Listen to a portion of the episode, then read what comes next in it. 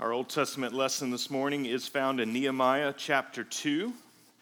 We are finishing that half of the chapter, beginning in verse 11, reading through verse 20, and then we'll have reference to the longer section in chapter 3, which is a bunch of names that I am not going to even begin pronunciating. Nehemiah 2, verse 11.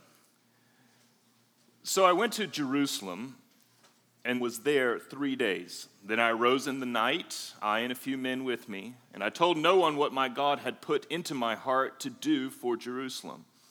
There was no animal with me, but the one on which I rode.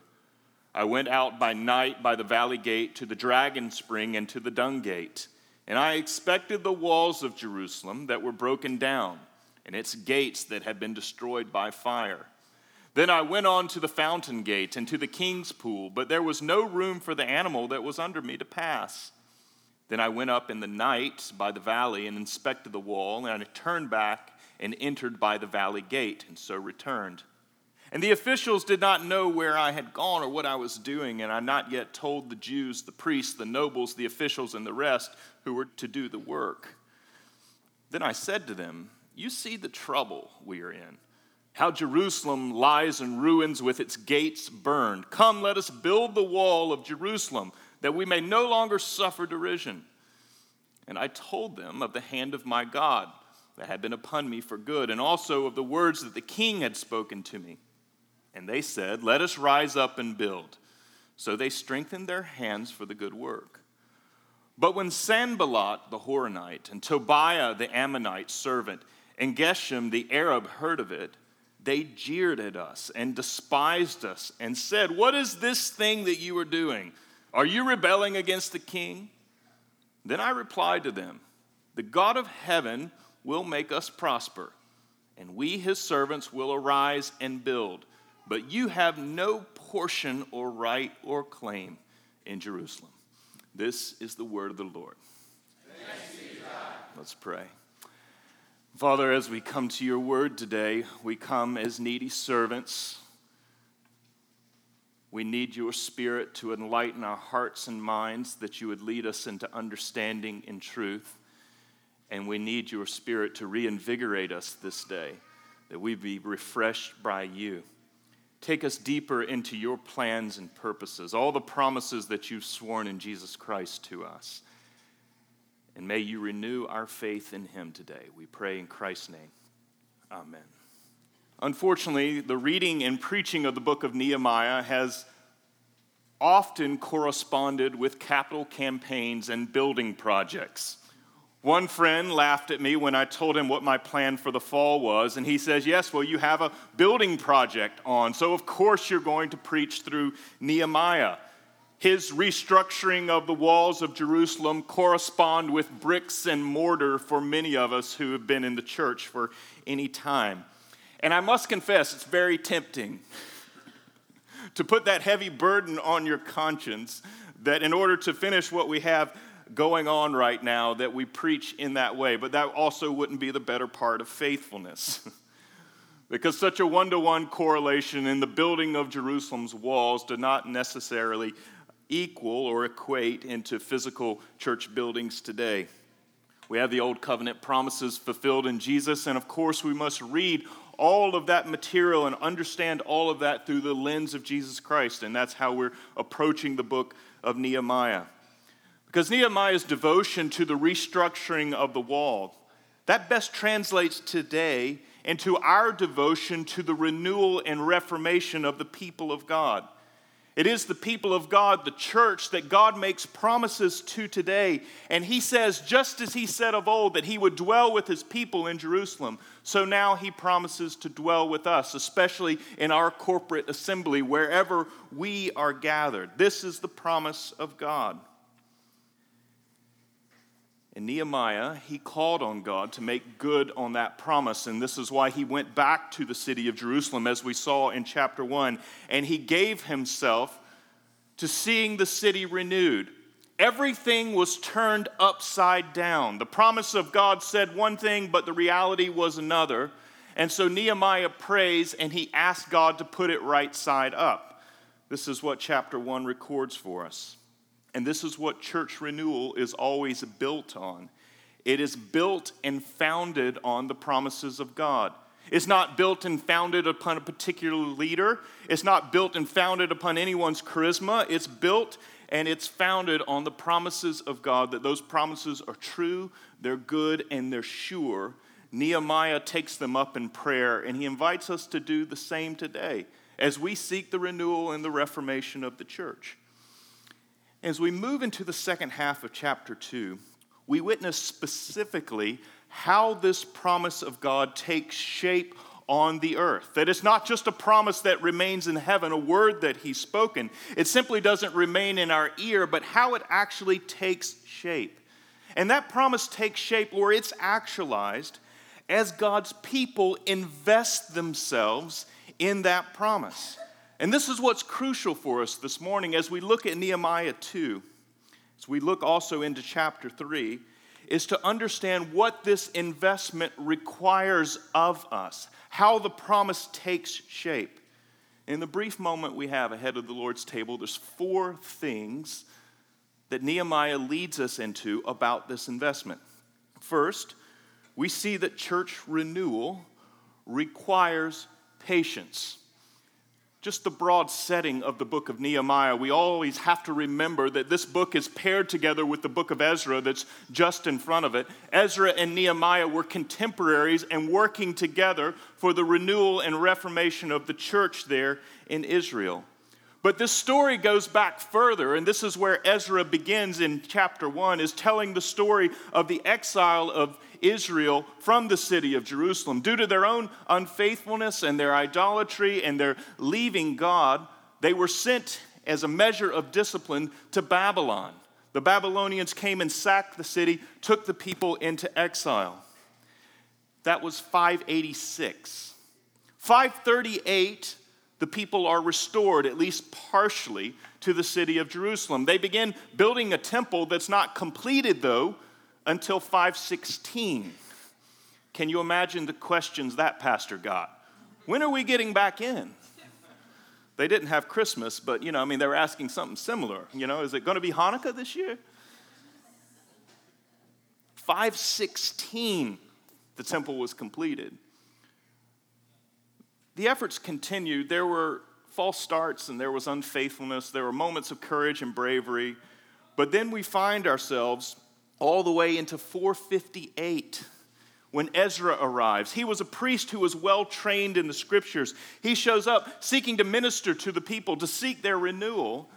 And Ezra finds himself stalemated for something like 13 years. Nehemiah arrives in 445 BC, 13 years after Ezra. We've seen that these two short books cover an expansive amount of history. It tells the story from 586 to 445. And, friends, what, what this highlights for us is that the renewal and reformation of the church is an ongoing project, and God is committed to it. And it requires incredible patience.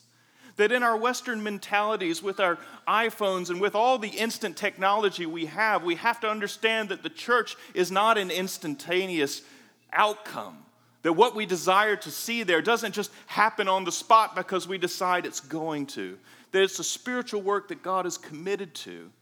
And He invites us to be committed to, but it requires incredible patience as it unfolds over time. Now, the second thing that we see about this investment that God invites us into, you find in the passage in verses 11 through 16, we see that church renewal requires assessment and planning. If you follow in verse 13 in particular, Nehemiah writes, I went out by night by the valley gate to the dragon spring and to the dung gate, and I inspected the walls of Jerusalem that were broken down and its gates that had been destroyed by fire simply telling us of Nehemiah's night excursion in which he rode around the city of Jerusalem. He goes all the way around, tracing the wall, and makes it back in through the valley gate. He sees the utter destruction. But it's important for us to recognize a very sensitive balance that we've seen in the book of Nehemiah so far. Because in chapter one, Nehemiah begins with prayer. In fact, we said it's not just one prayer, but four months of prayer. And then, as he's before the Persian king, one of the most powerful men in all the known world at that point, Nehemiah prays and then makes his request that he be sent back to Jerusalem to rebuild the city of his fathers. And so we see Nehemiah giving a priority to prayer, but he doesn't do that exclusively. And sometimes it is tempting for us in the church to become a bit hyper pietistic, in which we simply want to give privilege to prayer and say that everything else doesn't matter. But what we learn here from Nehemiah is that wise planning and assessment are equally part of the equation. Yes, prayer receives the priority in terms that it must be first, in which we're calling on God to make good upon his promises. But then Nehemiah goes about his executive functions in which he has to wisely look at things and plan. And these two things are always part of the renewal of the church, in which God makes promises, and we pray and call down on those promises and ask Him to make it good. And then He calls us out into the field to take up with our hands the work of the kingdom. And this is what Nehemiah is entering into. And so these are allies, they are not enemies. That yes, we pray, of course, and we pray hard, and we give priority to that prayer on the first thing. But then we go to work and we get the dirt underneath our fingernails and we roll up our sleeves and we sweat. And that is what the renewal of the church requires of us. Now, the third piece we see to this investment, you find in verses 19 and 20. And we see there that church renewal always must endure opposition. If you follow in verse 19, but when Sanballat the Horonite and Tobiah the Ammonite servant and Geshem the Arab heard of it, they jeered at us and despised us and said, What is this thing that you are doing? These three men that are mentioned, Sanballat, Tobiah, and Gershom, they represent three different governors of the districts that were around Jerusalem to the north, to the east, and to the south. And so the message here is being communicated very clearly that Nehemiah was surrounded by opposition. He was getting it from every side. There was no one in the region who was favorable. In chapter 2, in verse 10, this is what we learn. But when Sanballat and Tobiah, the Ammonite servant, heard this, it displeased them greatly that someone had come to seek the welfare of the people of Israel. They were concerned by this for many different motivations. And so, what they entered into was a campaign to shame those who were going to be involved in the renewal and reformation of the church. And so, they jeer them, they cast uh, aspersions on them, they say negative things. And what they're attempting to do in all of that shame is demoralize the people. That they would not engage in the work that Nehemiah had proposed to them. He had put out an audacious plan. He had invited them to come and build. They had said they were going to do so. And so Sanballat and Tobiah and all their other associates, what they commit to is to demoralize and undermine what was happening. Several years ago, I was speaking with a friend who was engaged in a work of church revitalization. He was an elder in the congregation, and their preceding pastor had left, and things were somewhat in shambles in the church. It was a very difficult time. But there were a core of people who were very committed to the work. They believed that the church would have a new day. It had a great history in past, and they thought that those days could be restored. They were trusting the promises of God. But of course, during such a situation, there were tensions in the congregation. There was a lot of infighting, there were arguments and disagreements the new pastor was elected, he showed up on the scene, and during his first week, some people announced that they were already going to leave. One member famously said to my friend, We're out of here. But then the thing about the we're out of here was that this particular person, he was a member of a larger family, three generations of people in the church. We're out of here, and our family is not far behind. Almost as if it was a threat. And then the derision didn't stop there. There was so much shame being cast on the congregation that others were talked to, and rumors were spread, and things were said that were incredibly unhelpful. And friends, when we engage in the work of church renewal, we take on the church's shame. We take on the church's failures. And what we have to then say is that, yes, we identify with the church because we believe the promises of God belong to the church, even despite all her unfaithfulness, despite all of her failures. That we don't believe in the church because of the church itself. We believe in the church because of Jesus and what he has said to the church. That through the church he would bless the world, and through the church he would, he would give forgiveness to the church, that this would be the place of his grace. And so, this is why we're commit to the church is because God has made promises to it. This is why we endure opposition because we know that God makes promises to the church and so we can commit to it in all of our shame. And the final piece though to this renewal, we find in verses 17 through 18. We see that church renewal requires everyone's commitment. Nehemiah makes the invitation in verse 17 for everyone to join. And then in verse 18, and I told them of the hand of my God that had been upon me for good, and also of the words that the king had spoken to me. And they said, Let us rise up and build. So they strengthened their hands for the good work. And this was the response of the people of God as they received the invitation from Nehemiah, they said, Let us rise up and build. And then it's recorded for us, they strengthened their hands for the task. Chapter 3 then records what unfolds. All the people that were there in the city systematically then surround the city.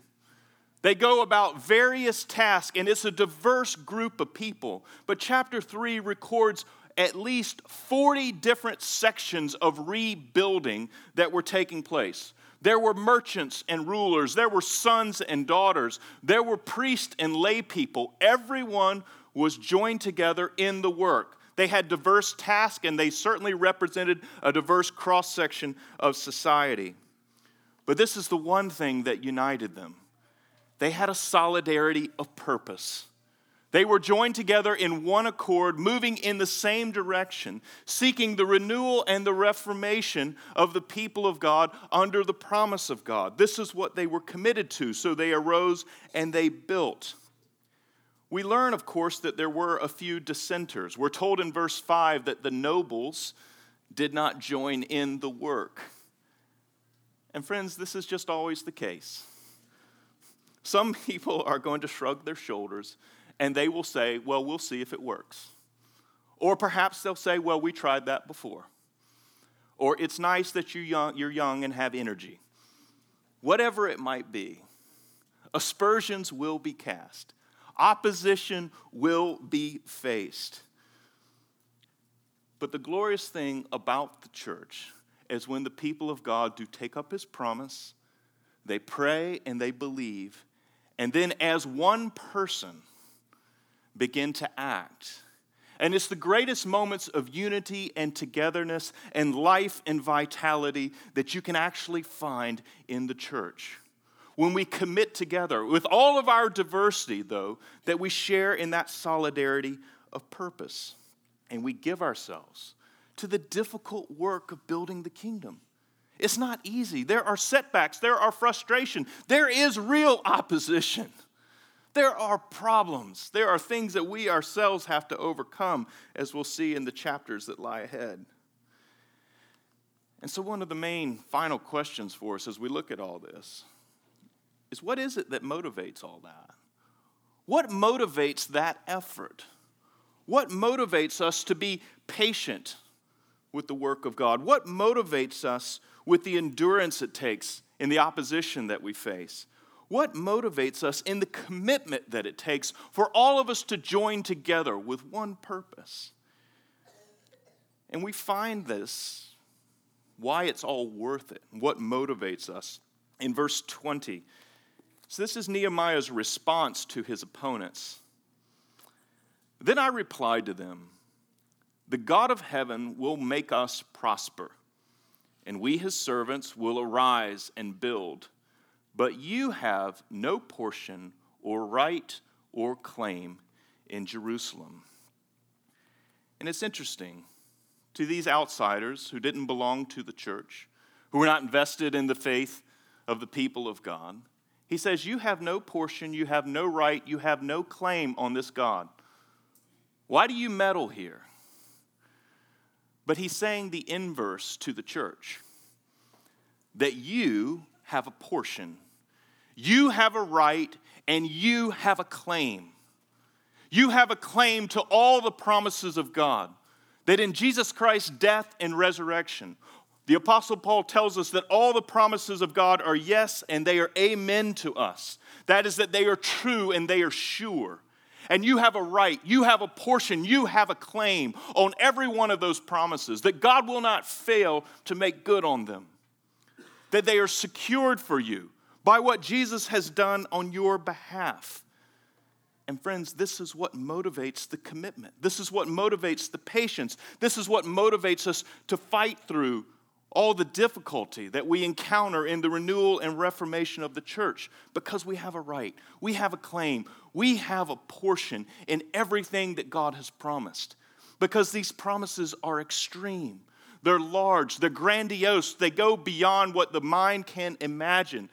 Paul tells us in 1 Corinthians that we cannot intellectually conceive of everything that God is going to deliver on a new heavens and a new earth, a physical world made right, freed from sin, bodies renewed, no more corruption, no more pain, no more tears. The weapons of warfare will be built into productive instruments that help others. That's the world that God promises to you. You have a portion, you have a right, you have a claim on that. And that's what motivates us back into the life of the faltering church that always is in need of reformation and renewal, and that sustains us. And so let's look to God and let's ask Him for help to that end. Let's pray. And Almighty God, we are grateful and we give thanks for all your promises that belong to us in Jesus Christ. It is in His death and resurrection that these promises are sealed and secured for us. We are your children. And you've called us to be committed to these promises and to the work that you are doing on the earth through the church. And so sustain us against all opposition. Sustain our patience as we wait upon you. Sustain us in the commitment that it takes and the hard work that comes. Sustain us in the planning and being wise. Help us in every way, God. We need your assistance. And we give thanks that in Jesus Christ it is our privilege to pray, that you welcome us to call upon you and all the promises that you've made, that our world would become a bit like heaven, that it would be transformed and renewed even today. And so we call upon you this morning to hear us as we bring our supplications and intercessions to you. And so let's join our hearts together in silent prayer according to the following concerns. Let's pray for the advance of the gospel throughout the world, especially praying for our mission partner, Third Millennium Ministries, as they seek to provide high quality digital seminary education in multiple languages around the world for free.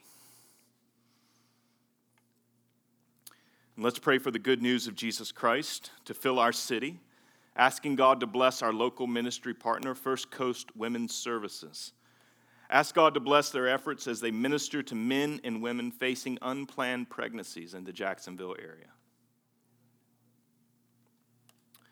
And let's pray for our president, Donald Trump, that he and all others in authority will promote justice, restrain evil, and uphold integrity and truth in our nation.